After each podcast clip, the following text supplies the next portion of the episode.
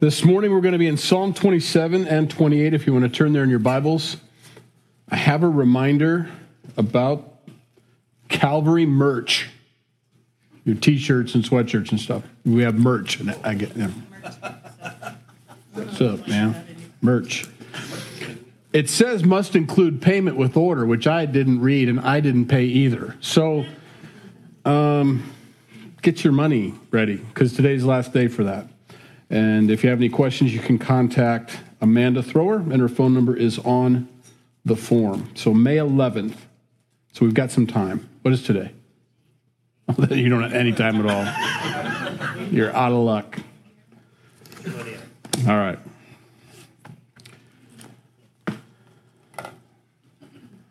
Do we need to go through everything, or are we pretty much just garage sale right now? Kathy writes. Uh, memorial will be this Friday. I know some were asking about that. Um, at four o'clock is the visitation, four to five, and then five to six will be the actual service. It'll be here at the church. Um, and then Richard, his is going to be Richard Seibert's will be at Bram Funeral Home. Uh, that's at four o'clock on Saturday. So that's there. Kathy's is here. So um, just so you know, we'll put that in our email this week so you guys can kind of be reminded of that and be praying for those that are going through that grief and that mourning process right now. Um, not fun at all. Um, especially for the Seiberts. I know you don't want me to make too much of a deal out of it, but Beth took care of Kathy for what five years now, almost, and Dwayne's been taking care of his brother Richard for um, 20 plus years, and uh, hit them both in the same week. So be praying for the Seiberts, and our prayers are with you. That's a hard, hard week. Hmm. Psalm 27. David is full. Um, I guess that's what I got out of this uh, for the most part. Um, we know that David was a man after God's own heart. We understand that. And when David writes this psalm, which we get a lot of songs from, wonderful songs from, um, there's two specifically in, in verse 4 and verse 14. Those are two of our songs that I can think of anyway. I'm sure there's more, but those are the two that come to mind. Um, David understands where his help comes from. He understands where his fullness comes from. He's content with the Lord.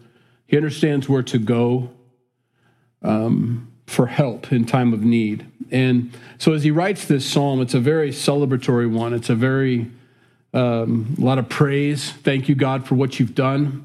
Um, uh, but it's also, it's to teach us these things. It's to bring us to that place in our lives where do we find our fulfillment? Are we are we full with God? Is He enough? You know, um, it, you know, several times in Scripture it tells us that all the fullness is in Christ, all of it, and we and we've been given all of that, and it's whether we take the opportunity or not is up to us. But He is. He's our strength. He's our fortress. He's our help in time of need. He's our teacher. He's our guide. He's our wonderful counselor. You know, all these things that God is to us. He's our he's everything. And so David talks about that and and nails it down to and, and I love this because I love to boil things down to the least common denominator. I love that. And this one thing, David says, this one thing I desire. That's it. And that's to dwell in the house of the Lord. That's all I want. Because he knows that's where he gets everything from.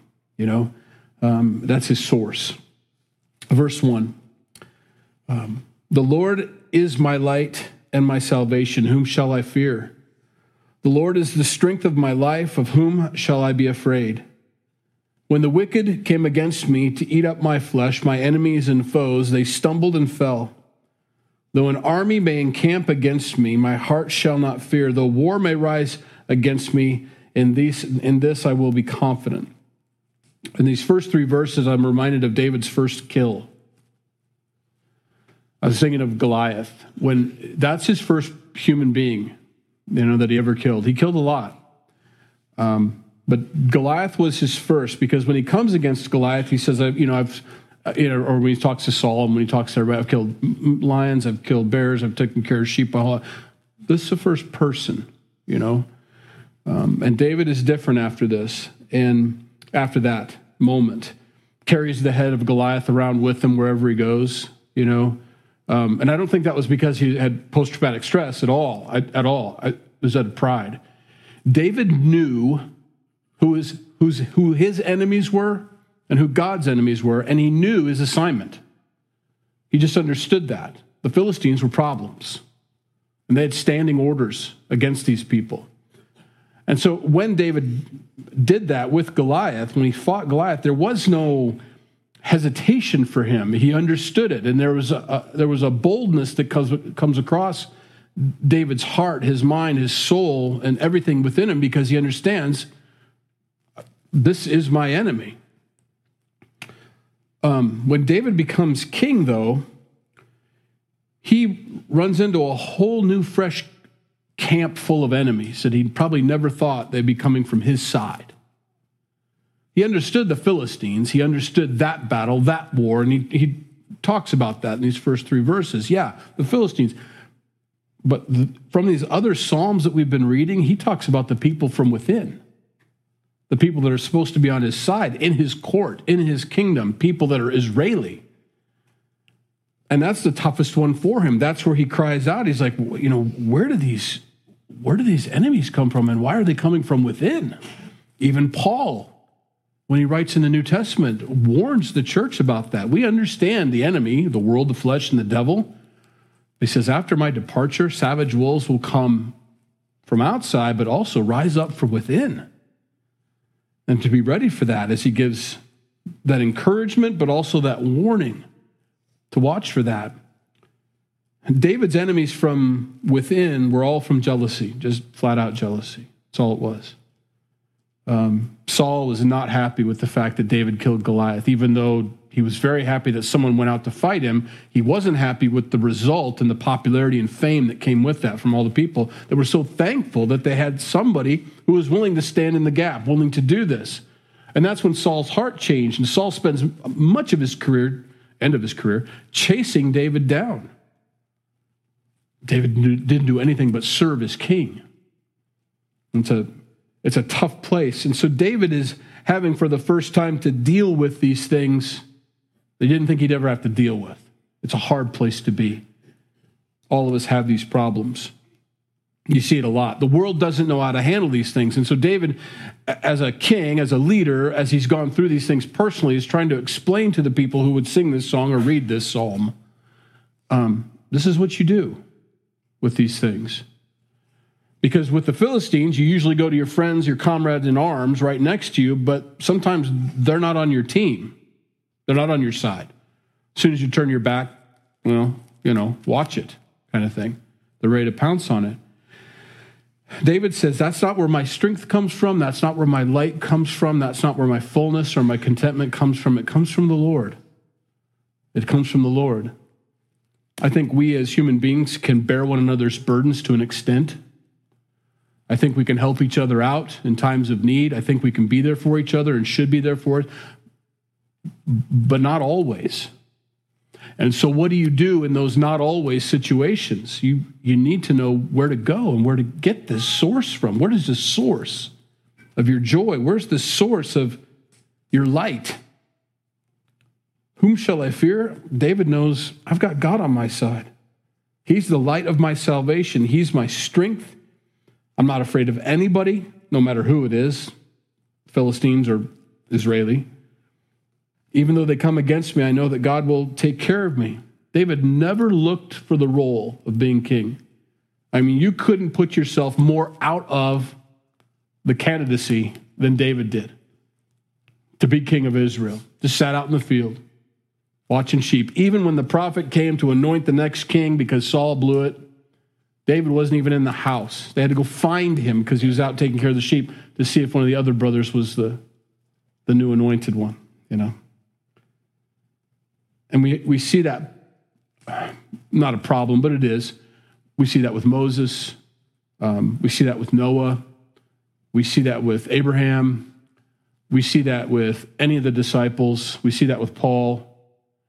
We see that with anybody that God wants to use. Any believer that's ever given themselves over to the Lord completely, they all run into these same problems.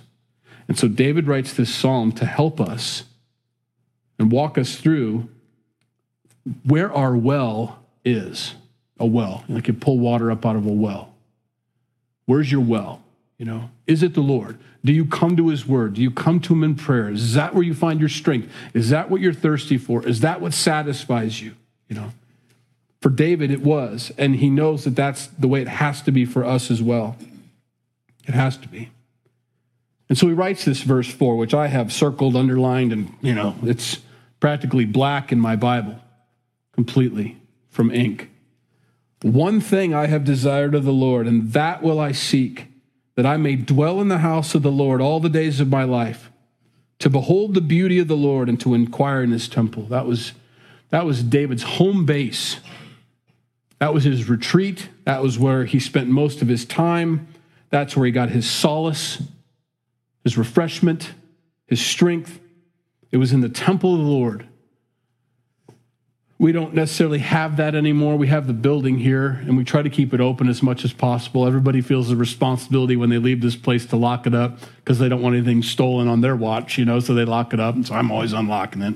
And I got to put a sign on the door, leave it open, you know, kind of thing. I, I'm not mad. I appreciate their care, and they're responsible you know, for keeping the place locked up. But we try to keep it open as much as we can in the daytime because sometimes it's a nice place to be, have some quiet, to sit in here and to read. And you'll probably get interrupted or someone will stick their head in and say, oh, sorry, you know, I didn't know you were in here or whatever. And that, that happens.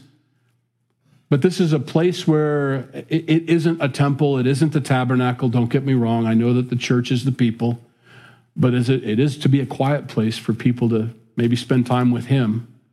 You know, that's why we come here. The church comes to this building to find, well, fellowship, um, communion together. David loved to be in the house of the Lord, loved it.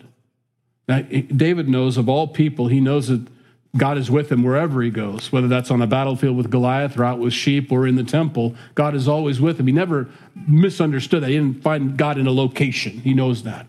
And yet, going to the temple, there was just something about that. It was God's place. God had assigned it. This is where I meet you, you know? This is where I meet you. So David boils it down to the one thing one thing I desire. That's what I want.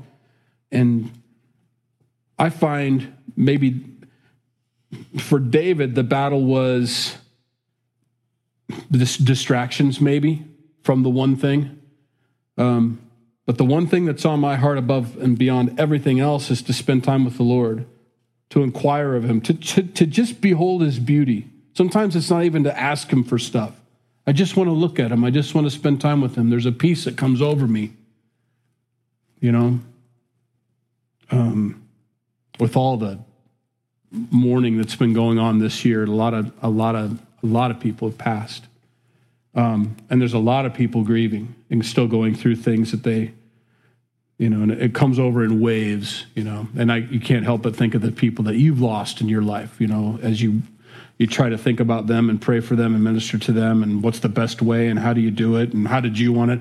And I'm different than everybody else, I think, or there's just groups of people that deal with things differently. When my mom died, we didn't have a funeral. We just we just stayed at home with my dad and my sister and we sat around and talked with you know about her and that was it no funeral no nothing it was just how we did things um, but there are moments when that comes across and comes over you you know you're like oh yeah my mom she's dead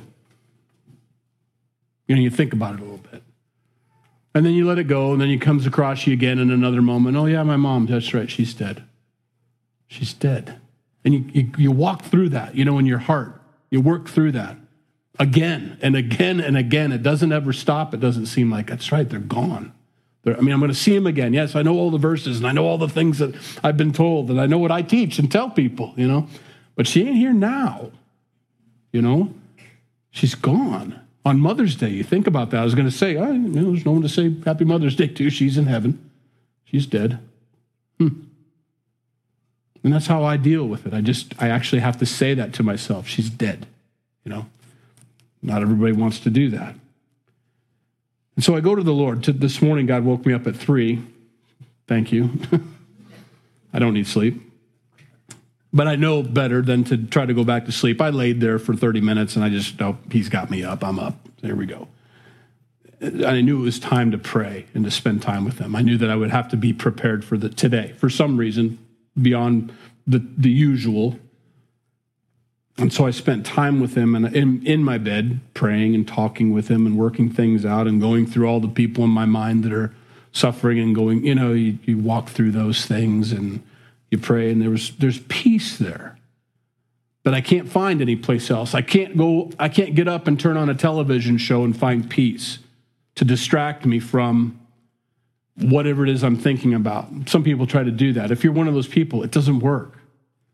It doesn't work. Um, I've learned, like David has, that when I'm awake or when I'm troubled about something, putting it out of my mind only only postpones the inevitable. So I got to work it out with God. You sit there and you pray and you work things out with Him and let Him minister to you. Be quiet once in a while and let Him talk to you and come over you. That's what David's talking about here in verse 4. I desire one thing. It's the only place I can find peace. It's the only place I can find comfort. It's the only place I can be satisfied to behold his beauty. Verse 5 follows up with, it goes right along with verse 4 For in the time of trouble, he shall hide me in his pavilion, in the secret place of his tabernacle. He shall hide me. He shall set me high upon a rock. It's a funny thing to say. It's childlike. It really is. Hide me, God. I want to hide right now. I experience that a lot. And you think, quit being such a weenie, you know? Don't be a weenie. No, I just want to go hide. Where can I go hide? You know? You I literally think that sometimes. It's like I just want a hiding place, you know, like a child. But it's not. That instinct that you have as a kid to go hide or to find, you know, to to be alone, to, to whatever it is that you're escaping or whatever, God says, I will hide you. He offers that up to us as men and as women, full grown adults that know better than to be weenies. Come and hide with me. I know what you're talking about. I understand what you're trying to, to get at. I understand what you're seeking, what you're lacking, what you can't find if you're not hidden. Come and hide. Come to me. And David is a king and the warrior of warriors, I mean, someone who has his act together with the Lord, says, This is why I inquire of the Lord. This is why I go to his temple, for in that time of trouble, he'll hide me. I find safety there. There's peace, there's refuge. There is a time to just gather your thoughts and to gather your feelings and to get everything together. Because if it's a constant barrage against you, you don't, you don't have time.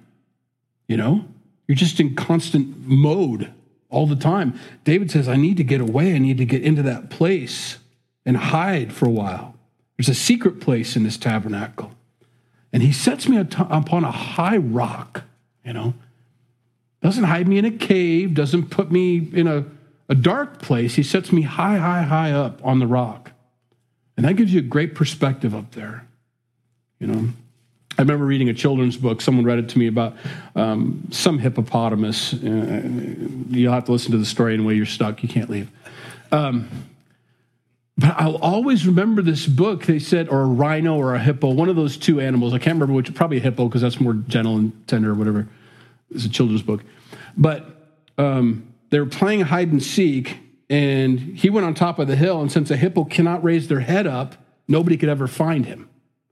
He was up and he could look down on everybody and see everything that's going on, and nobody could find the hippopotamus because he was up high because they couldn't lift their head up. Now, the only reason I bring that up is because he had such a great perspective from up there. He could see everything, what everybody was looking, where everybody's going. For the first time, he was going to win the hide and seek contest, you know. But what a what a what an interesting thing in the sense that God says, I know you can't look up like you need to. I, am going to put you up on the high rock. I'm going to put you up in a high place. Jesus being our rock, of course, and David is foreshadowing, and there's prophecy involved here and, and all. But for the basic understanding of the text, I'm putting you on top of this mountain so that you can get a better perspective of the whole situation up with me. And you can spend time and examine everything that's going on. It's, it's interesting. It's very helpful. And David knows that. In um, I've got a couple of them here that talk about God's fulfillment. In Luke chapter 11, verse 36, if then your whole body is full of light, having no part dark, The whole body will be full of light, as when the bright shining of a lamp gives you light. When, when you come to this place in verse 4 where you are in the presence of the Lord and He is ministering to you, and you allow Him to come into all those dark places, especially during grief and mourning, you're filled with light, and that's what has to happen. Now, not everybody likes that. There's, there's some comfort in the dark. I understand that. It's a, it's a safer place sometimes. But to force yourself into that place where God can give you light in those areas and let Him come in and do that, you become a beacon for other people. You become the lamp. That light shines from you. Um, that's why when we sang that song, I was just thinking about that before we sang the song. We have a high, He's acquainted with our grief. We have a high priest. We have a, a Savior who's acquainted with our grief. And because He's acquainted with it, He's able to minister to us there. He doesn't look down upon us and say, I don't know what you're going through, but I'm sure it'll be fine. You know, he's acquainted with what you're going through. And so he's able to minister to you and me. And that's what he does. And David knows that. And He says, So let that light come in so that you can also be ministered to by the Lord. That's the light coming in, but you can also minister to other people then. You can be that blessing. I understand now. I don't know how to minister to that person. I don't know what grief feels like. I don't know what, and then it happens to you. Oh, shouldn't have ever said that to them. You know, now I know what I should have said. Now I'm now I have wisdom because now I've experienced it. You know, and I'm able to do that. Now I don't wish that on anybody. But in order for me to be beneficial to anybody else, or any of us to be beneficial to anybody else, we have to go through these things, you know, so that we can be a blessing. John 15, 11, same book, 14 chapters later. These things I have spoken to you that my joy may remain in you and that your joy may be full. He's talking about leaving them, talking about dying, talking about resurrecting, talking about heaven and all these things. And these guys are, they're baffled, you know. He says, No, I'm telling you these things that your joy may remain in you. I want you to be joyful, full of it, full of joy. Acts chapter 2, 28. You have made known to me the ways or the ways of life. You will make me full of joy in your presence. Full of joy. John 7, same book, in between 1 and 14. He who believes in me, as the scriptures has said, out of his heart will flow rivers of living water. You got to, that's the Holy Spirit. You've, you've got to let Him in. You've got to let God come into your life during these tough times, during these difficult places, so that rivers can come from you. We're not just a, a cup. We, we're likened to a cup a couple times in Scripture where we're full and overflowing and things like that. But when a person, a believer, is filled with the Holy Spirit and, the, and He dwells with you and in you, out of you flows rivers of living water to those around you. It's a must.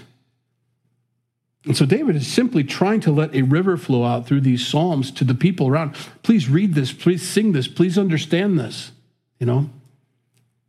Because I've experienced it. I'm acquainted with the things you're going through.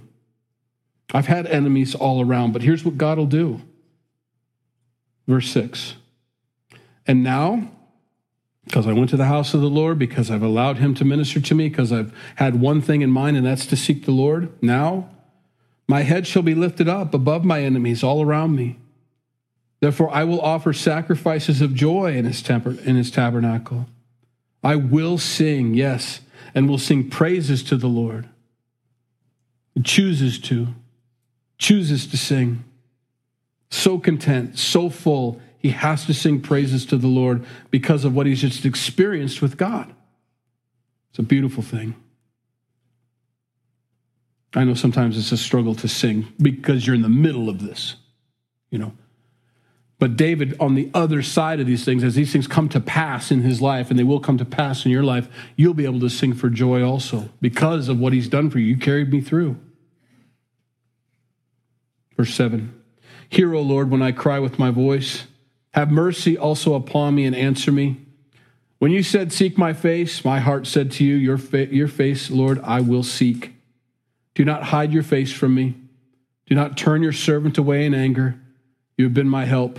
Do not leave me nor forsake me, O God of my salvation. I don't know why he says all that. He's got something personal. There's some guilt there a little bit. I don't think he's just saying it to be flowery or to be, you know, false humility, you know. Please, God, don't hide your face from me. I don't know why you would, but don't hide your face from me. I don't think it's like that. I think it's honest. Don't, don't hide your face from me. You said to seek your face. That's what I'm doing. Now follow through. He's being honest. I want you to follow through. You said seek it, and I said yes. That's a really important verse, that verse 8. See, sometimes I'll read in God's word his advice. That's how I take it, his advice for me. And I can't figure out how it would work in my situation. So I, I, I read it as a take it or leave it option. It's not. It's a command. If I read God's word as commands, if you're in this situation, this is what you do.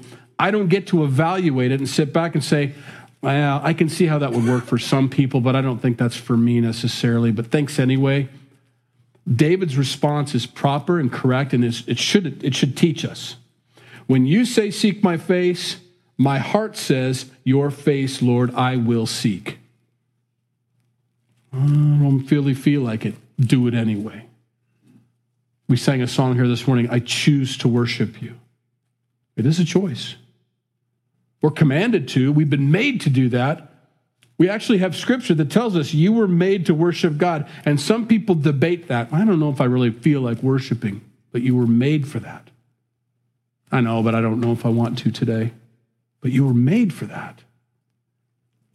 My response should be, and sometimes it's a choice, just I choose to do that. I don't feel like it, but I'm going to do it anyway.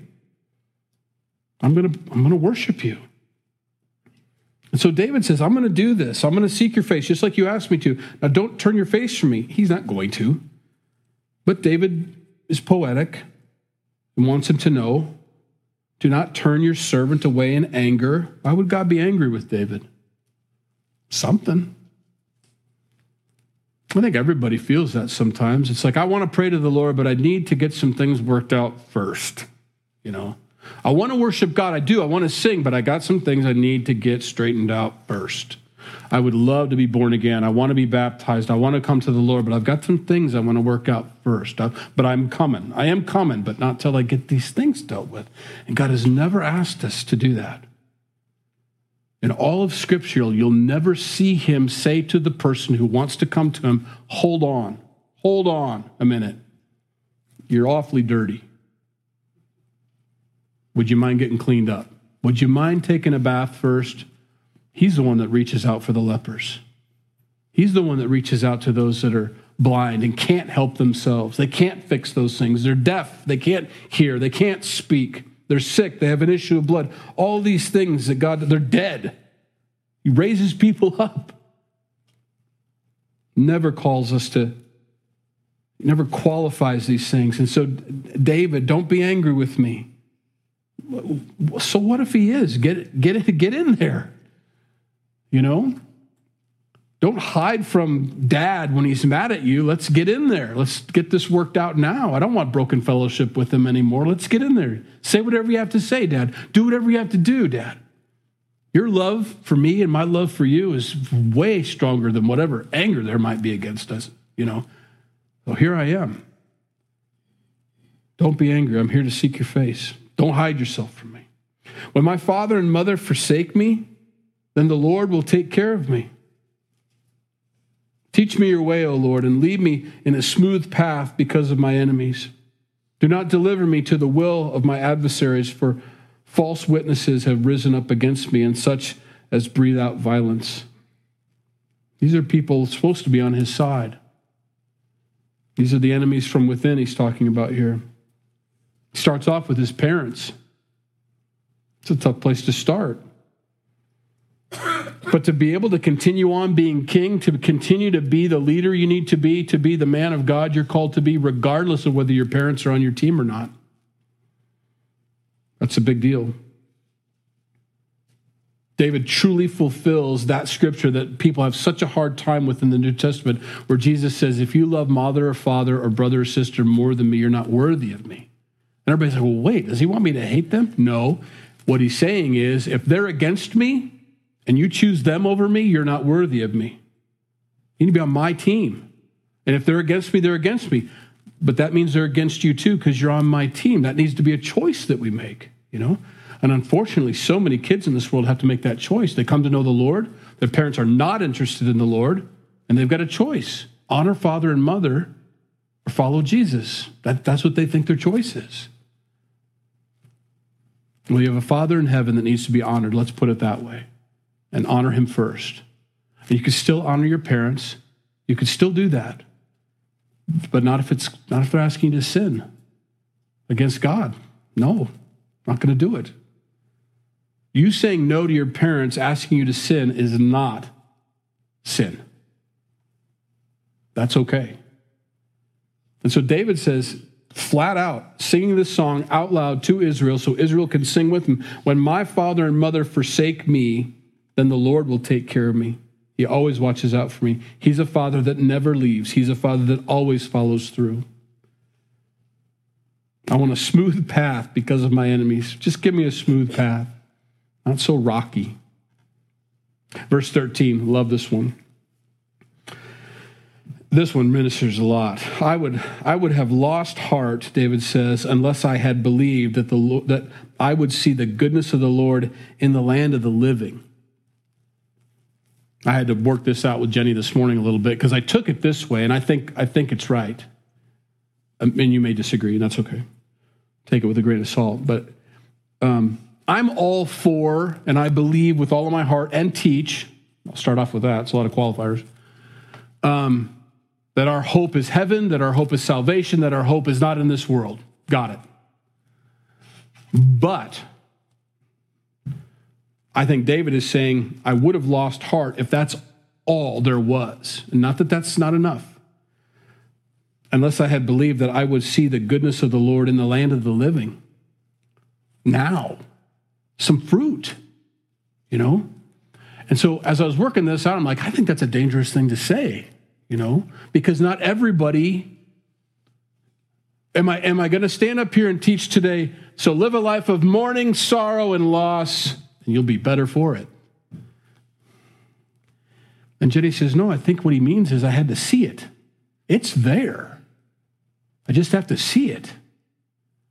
Because if I focus too much on what I just talked about, people with schemes and adversaries and enemies and the battles that I'm going through and the breathing of violence and all these things I just talked about, and I don't look around and see the beauty that God is doing and the work that He's doing, there's hope. It'll cause you to lose heart if you don't see what God is doing. There's a lot of things that aren't happening the way you'd like them to, but there's a ton of things that are happening the way God wants. And to focus on those things. You can't worry and let the enemy have full reign over your life. You've got to look at, look, you guys stab me in the back all you want. I've got to focus on the beauty that God is doing here. It's amazing. It's good to have a wife that knows the Lord. Helps. Verse 14 Wait on the Lord and be of good courage, and he shall strengthen your heart. Wait, I say, on the Lord. That's another song. Uh, it's more of a doxology, and it's, it's done a cappella normally, and I won't, I won't make you suffer through my singing of it, but waiting on the Lord, David says, wait on him. Be of good courage. It takes courage to wait. It takes courage to persevere, to endure all the things he asks. It takes courage to do that. And he shall strengthen your heart. Wait, I say, on the Lord, exclamation point. You can't get away from it. You just have to wait for it sometimes. It isn't immediate. It doesn't come away. It doesn't just take away feelings. It doesn't just make things better. Sometimes there's a process that goes on. Just wait. Be of good courage. He'll strengthen your heart. He will. Wait. And we don't have enough time to get through 28. I thought we would. I'm sorry. But that was a lot today. Good stuff. David is trying to help everyone, including us this morning, thousands of years after this is written. This helps us today with what we're going through. It's not old school, old knowledge for them, it's for us today. Read it as a command. I mean, you don't want to take it as a command, but read it as a this is a must. This is a must do. And of course, you're here. I'm preaching to the choir in a sense. You, you chose this morning to come into the house of the Lord. I know we're the temple of the Holy Spirit and, and, and all that. I don't want to qualify all the time. But we've chosen to come together like he's commanded to us, commanded us. Acts 2.42, fellowship, breaking of bread, in prayers, you know, um, all that. We've chosen to do that and come here, and I, I hope that God ministers to you. It helps you, um, strengthens you, gives you the courage, hides you if you need it, you know. But you'll find that peace in your heart that you that he only he can give. And so we're going to have communion now. Um, as the guys are going to hand out the, the bread and the juice here. Um, it's a perfect time for this. The cross reference that I gave that, you know, he talks about um, these things I have spoken to you that your joy may remain in you and that your joy may be full is also the reason he gave us communion. To be reminded of his goodness, to be reminded of what's happened to us. Thank you, Meg. Um, he's given us this little, it's a ceremony, it's a, it's a tradition, it's a command, it's, there's a lot going on here. But he does this because this is for our betterment. This is for us to remember what he's done for us, that, that his, his broken body was once for all on the cross. And that's still true today as it was the first day he got saved. And that his shed blood was for us and for our healing. Yes, for our salvation and, and, and, and all, but also to heal us, to make us, give us the ability to be obedient to God to be born again, to have that spirit revived, to be able to have fellowship with God. The distance that was between us and the Lord ever since the garden, we had lambs and goats and bulls that sort of bridged that gap, that sort of brought us closer, but never took away our sins. This is the one that took away our sins so that we have that fellowship like Adam and Eve had again walking in the cool of the day with the Lord, having fellowship with His Spirit and our spirit, being able to commune with Him, to talk with Him. That's what this is about, to remind us of that. Given so much. You, you know, not to be too flowery, but Psalm 27 is just such a sweet, it's very sweet, you know.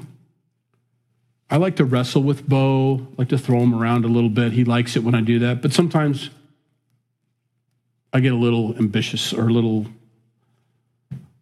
whatever. I figured that's where we're going with this. Let's wrestle a little harder or whatever. And he, he, didn't, he didn't like that. When I lock him down or something, or I try to let him to lock me down, but he won't lock me down, so I lock him down. And he, you know, it's not what I want.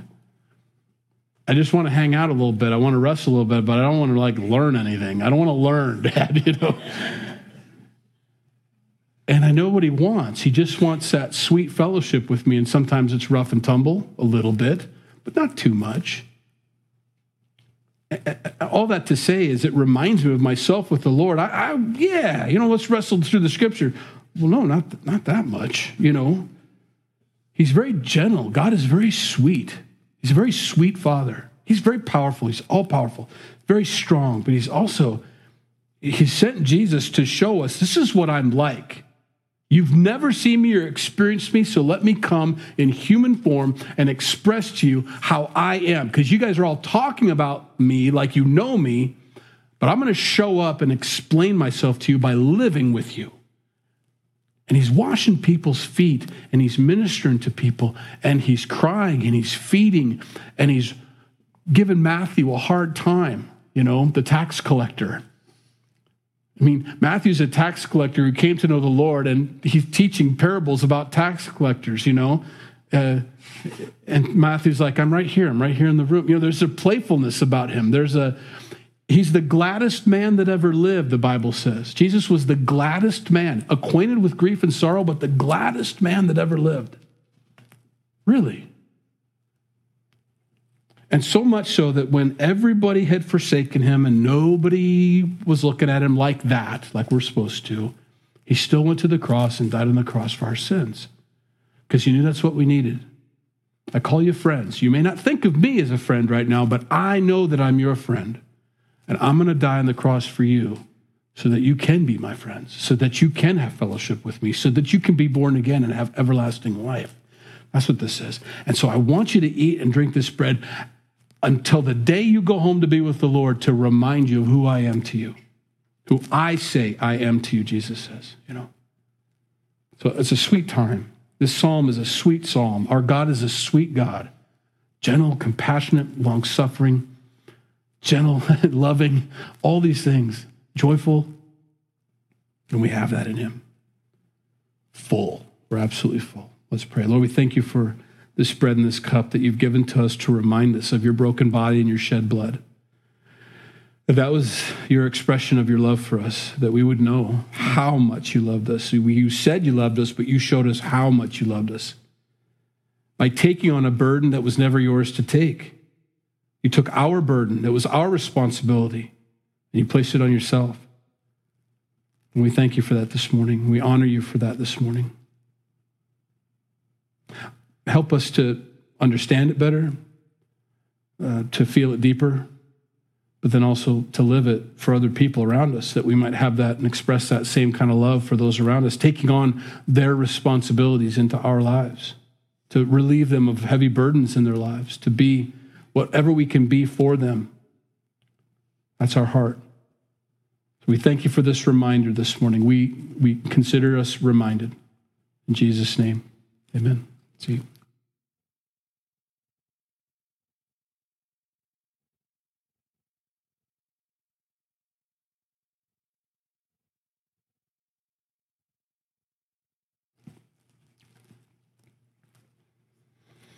Lord, we love you. We thank you for your word this morning. We thank you for speaking to our hearts, not just to our brains, not just to our eyes, reading over the words, but you spoke to our hearts. You ministered to us. You served us this morning with your word. We thank you for that. We receive it with gladness um, and with meekness. We, we want to be doers of your word now. Help us to do your word this week, Lord. Um, to find that hiding place, to seek you out for our fullness and our contentment to let you wash over us, to let your light come into our lives, to let all these things happen that we know you've commanded and asked and tell us and advise us this is what's best. We receive that this morning as what's best. Bless these folks as they go today. We pray that you'd relieve burdens, help them. Thank you for all the graduations that are taking place and parties that'll be here this afternoon and um, all the accomplishments and, and all. Um, we thank you for the health that we have. Um, we thank you even for the grief that we go through, um, as it, it, it sometimes cuts a, a, deeper channel for joy to fill later, and um, we thank you for that, God. Um, just pray a, a special blessing upon these people this morning that have taken this time to be with you and to worship you. In Jesus' name, Amen.